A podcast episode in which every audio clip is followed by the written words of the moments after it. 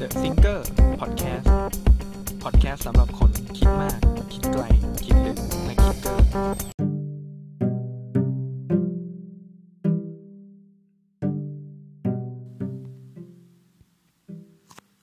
สวัสดีครับ กลับมาพบกับคิดมัชคิดมากนะครับ พอดแคสต์ของ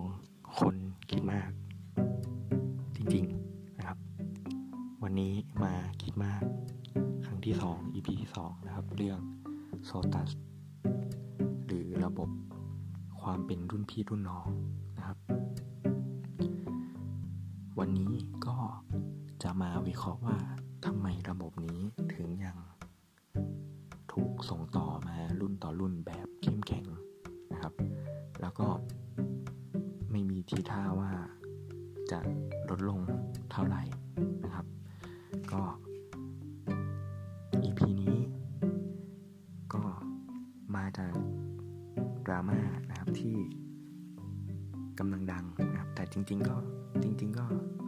ช่วงที่เริ่มเปิดมหาลัย มหาลัยเปิดเรียน เปิดการศึกษาใหม่ๆ มีการรับน้องเนี่ย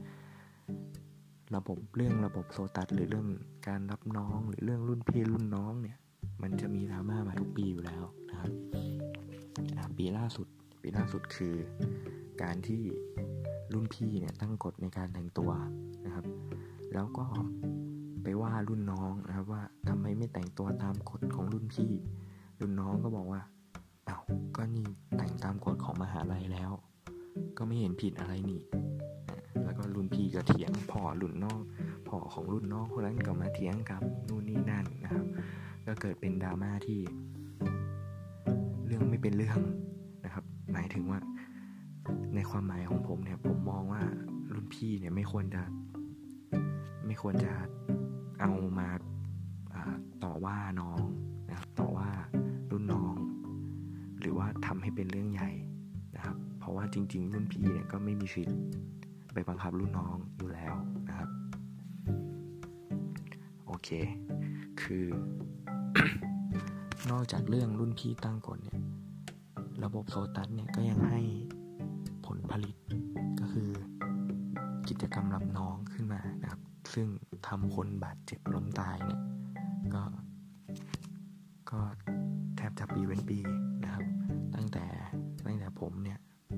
ผู้พูดเนี่ยยังอยู่มัธยมนะครับ ก็มีมีข่าว รับน้องบาดเจ็บล้มตายเนี่ยก็จนจบมหาลัยแล้ว ก็ยังมีข่าวอยู่นะครับ ก็คือจริงๆต้องบอกก่อนว่า ในตัวตัวผมเองเนี่ยมองว่าจริง ๆระบบเนี่ยมันเป็นระบบที่ดีนะครับในตัวของมันเอง คือถ้าใช้ถูกวิธีเนี่ย อย่างเช่นรับน้องแบบไม่โหดนะครับ คือคือมันไม่จำเป็นต้องโหดอยู่แล้วแหละ ก็คืออย่างของผมเนี่ย เวลาไปรับน้องมหาลัยผมก็คือไปเล่นกีฬาโดยการแบ่งทีม บังคับบังคับการบังคับก็คือบังคับให้เปลี่ยนทีมเปลี่ยนกลุ่ม เพื่อให้รู้จักคนใหม่ ๆ รุ่นพี่รุ่นเพื่อนคนใหม่ ๆ นะครับ ตรงนี้ก็เลยทำให้มันมีความ สนิทกันนะครับ ในหลาย ๆ คนที่ที่ผ่านการรับน้องมานะครับ สนิทแบบสนิทแบบไม่จำเป็นต้องลำบากมาด้วยกันเลยสนิทอะไรเงี้ยครับ ก็คือแบบสนุกด้วยกันอ่าทำกิจกรรมด้วยกันก็เลยสนิทกันช่วยเหลือกัน ก็เป็นเรื่องที่ดีครับ แต่ว่าการรับน้องใน มหาลัยบางที่และในบางปีเนี่ย มันรุนแรงถึงขั้นทำให้คนเนี่ยบาดเจ็บล้มตาย มันก็เลยเป็น เป็นสิ่งที่ไม่เหมาะสม คือมันไม่เหมาะสมอยู่แล้วนะครับ ก็ถึงถึงจะมีการใช้อำนาจของรุ่นพี่สั่งรุ่นน้องให้ทำนู่นทำนี่จนเสียชีวิตเนี่ย ก็ยังมีก็ยังมีการ การใช้อำนาจแบบนี้ของรุ่นพี่มาทุกๆปีนะครับ คือ ผู้พูดเนี่ยก็เลยเกิดความสงสัยว่า แล้วทำไมมันถึงเป็นแบบนี้ทุกปี คือขนาดมีคนตายเนี่ย มันควรจะหยุดแต่ทำไมประเพณีแบบนี้มันถึงไม่หยุดนะครับ ก็ผมเนี่ย เกิดความคิดนะครับว่า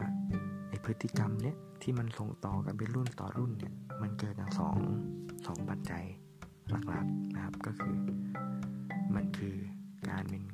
ความเป็นสังคมแบบกลุ่มนะครับ ถ้าบอกว่าความเป็นสังคมแบบกลุ่ม บางคนก็อะไรวะนะครับ แล้วก็คนบางคนก็อาจจะเริ่มรู้สึกว่ามันเริ่มวิชาการแล้วนะครับ ก็คือจะพูดให้ย่อยง่ายที่สุดเนี่ย สังคมแบบกลุ่มก็คือ ก็คือการที่สังคมไหนเนี่ยมันมีมันมีลักษณะที่คนในสังคมเนี่ยมีความเชื่อมีพฤติกรรมมี mindset เนี่ยในในในเรื่องไหนสักเรื่องเนี่ยที่ตรงกัน มันก็จะเกิดความเป็นกลุ่มก้อน กลุ่มก้อนสูงนะครับ คืออย่างเช่นผมผมยกตัวอย่างนะครับ ก็คืออย่างเช่นคนที่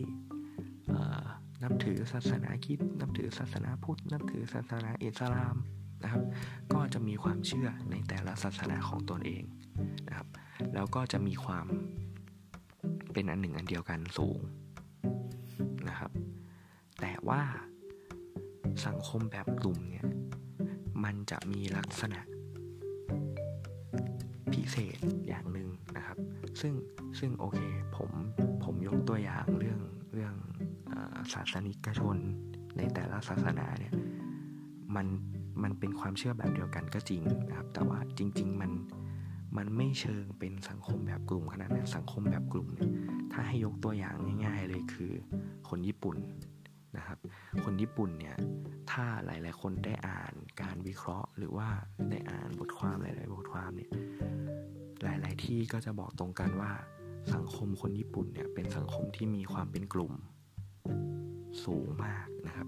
ก็คือคนในญี่ปุ่นเนี่ยเขาจะมี mindset ผู้ชายทำงาน ผู้หญิงอาจจะเป็นแม่บ้านนะครับหรือหรือสังคมหรือสังคมญี่ปุ่นเนี่ยก็จะให้ค่าของความขยันนะครับใครที่ใครที่ผิดแผกแตกต่างเนี่ยเป็นเป็นแกะดำเนี่ยก็ก็จะถูกมอง จะถูกมองไม่ดีนะครับ ถูกเอาไปนินทาถูกถูกทำให้รู้สึกว่า เป็นคนที่สังคมไม่ต้องการ สังคมนั้นๆ ไม่ต้องการนะครับ เพราะเพราะฉะนั้นเนี่ยความเป็นสังคมแบบกลุ่มเนี่ยมันมีมันมีความความมันมีการแบนคนที่ไม่เห็นต่างเนี่ยอย่าง อย่างรุนแรงหรือเปล่าเนี่ยก็ต้องดูว่าความเป็นกลุ่มมันเข้มข้นมากแค่ไหนนะครับ แล้วก็การแบนเนี่ยออกจากสังคมเนี่ยมันมีหลายมันมีหลายวิธีการ มันมีหลายการกระทำนะครับ ถ้าคนคนไหนที่ไม่เข้าพวกเนี่ยบางทีอาจจะโดนนินทาคนในสังคมนั้นแบบกลุ่มนั้นไม่ครบเนี่ย หรืออาจจะ หรืออาจจะถูกทำให้รู้สึกว่า ตัวตัวของคนที่แตกแยกเนี่ยเขาเขาไม่เป็นที่ต้องการละ อย่างเงี้ยมันบางทีมันทำลายทั้งทำร้ายทั้งทางคำพูดทางจิตใจนะครับ เพราะฉะนั้นเนี่ย พอเป็นอย่างนี้เนี่ย ในความคิดของผมเนี่ย สังคมมหาลัยเนี่ย คือ สังคมที่มีความเป็นกลุ่มก้อนนะครับ ความเป็นกลุ่มก้อนในที่นี้ ก็คือคนในสังคมเนี่ยส่วนใหญ่นะครับ ในทุกวันนี้นะครับส่วนใหญ่ที่ประสบพบเจอมานะครับอาจบางมหาลัยอาจจะไม่เป็น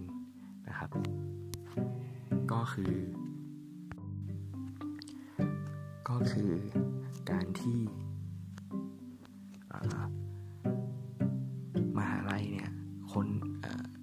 มหาลัยนั้นๆเนี่ยก็จะเชื่อว่า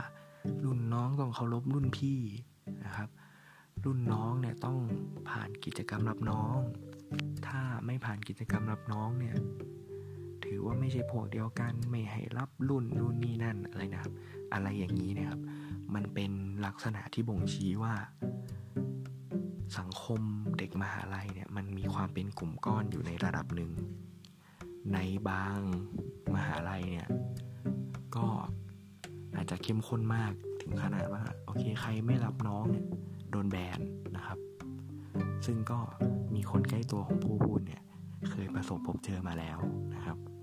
ก็คือไม่ใช่คนแบนแต่เป็นคนถูกแบนนะครับก็เรียกง่าย ๆ ว่าเพื่อนไม่คบนะครับ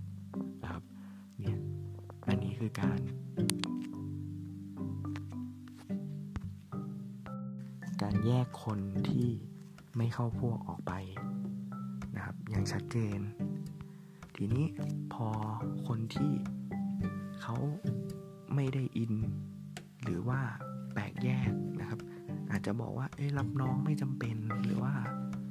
รับน้องแล้วมันเขาลำบากเขาเอาเวลาไปทำงานดีกว่านู่นนี่นั่นเนี่ย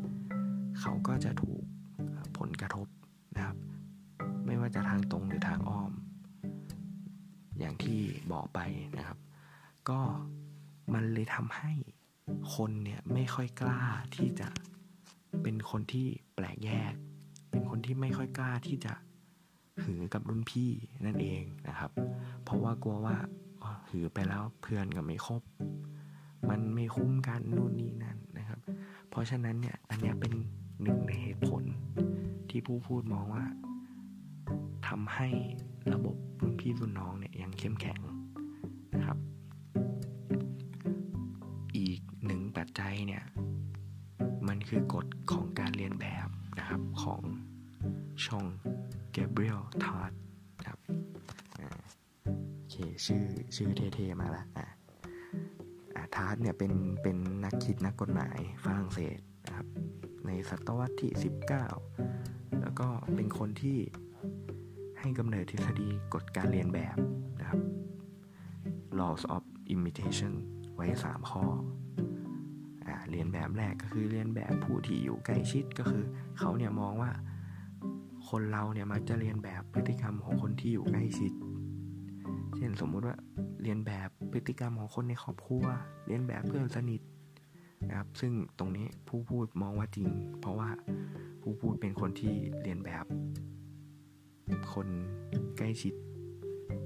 ง่ายมากนะครับ หลาย ๆ อย่างจนจนผู้พูดเนี่ยตกใจว่าเอา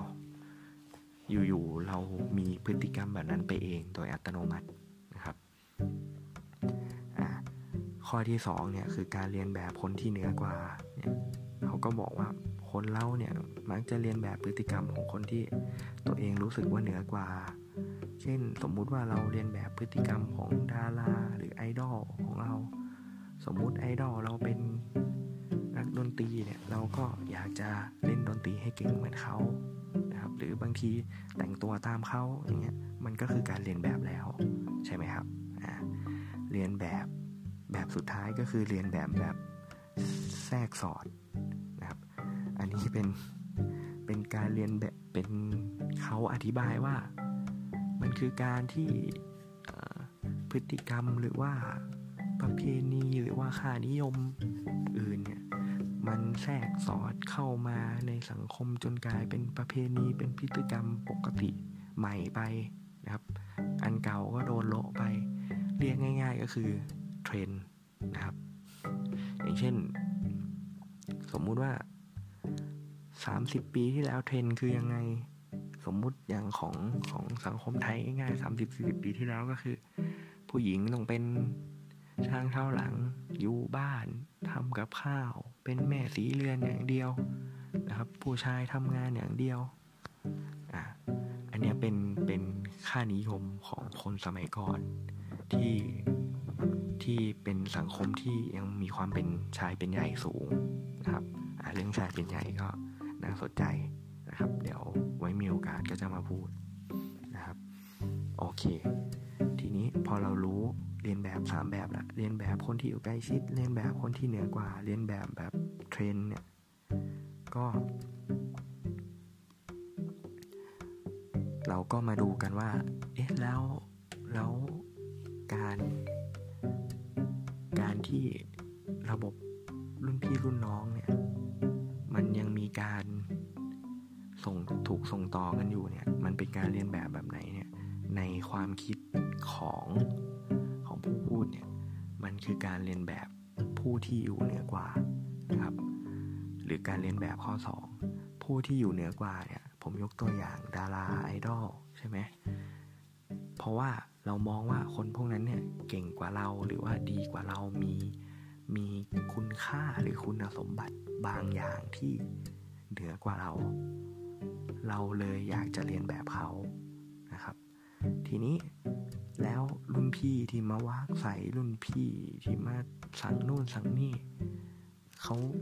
เขาเก่งกว่าเรายังไงเนี่ย จริงๆในในความคิดของของผู้พูดเนี่ยคือเขาไม่ได้เก่งกว่า แต่เขามีอำนาจกว่า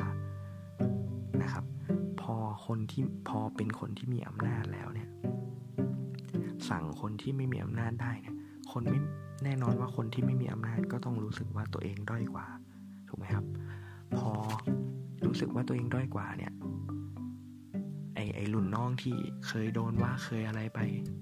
มันก็จะไปเรียนแบบรุ่นพี่ ในตอนที่ไอรุ่นน้องรุ่นนี้กลายไปเป็นรุ่นพี่แทนแล้วอะเรียนแบบกันส่งต่อกันไปรุ่นสู่รุ่นรุ่นสู่รุ่นรุ่นสู่รุ่น มันเลยทำให้ มันเลยทำให้ยังมีพี่วากยังมีรับน้องแบบโหดๆอยู่บ้างในบางที่นะครับ เพราะว่ามันก็เรียนแบบ มันก็เรียนแบบกันมาเรื่อย ๆ แบบนี้นะครับ ทีนี้ทีนี้โอเค หลังๆเนี่ยหลังๆเนี่ยผมผมผมได้พูดคุยกับหลาย ๆ คนนะครับ คนรอบตัวผม ผมไม่ทราบว่าทุกวันนี้เป็นยังไง การรับน้องที่รุนแรง เพราะว่าที่ผมพบเจอมาเนี่ยมันเป็นการรับน้องที่ไม่รุนแรงอยู่แล้วนะครับ แต่ว่าผมไปถามคนรอบข้างที่เขาเคยโดนรับน้องแบบแรงๆเนี่ยเขาบอกว่าเทรนด์ตอนเนี้ยมันเริ่มจะมันเริ่มจะน้อยลงละเรื่องการรับน้องที่รุนแรงเนี่ยหลาย ๆที่นะครับ แต่หลาย ๆที่ก็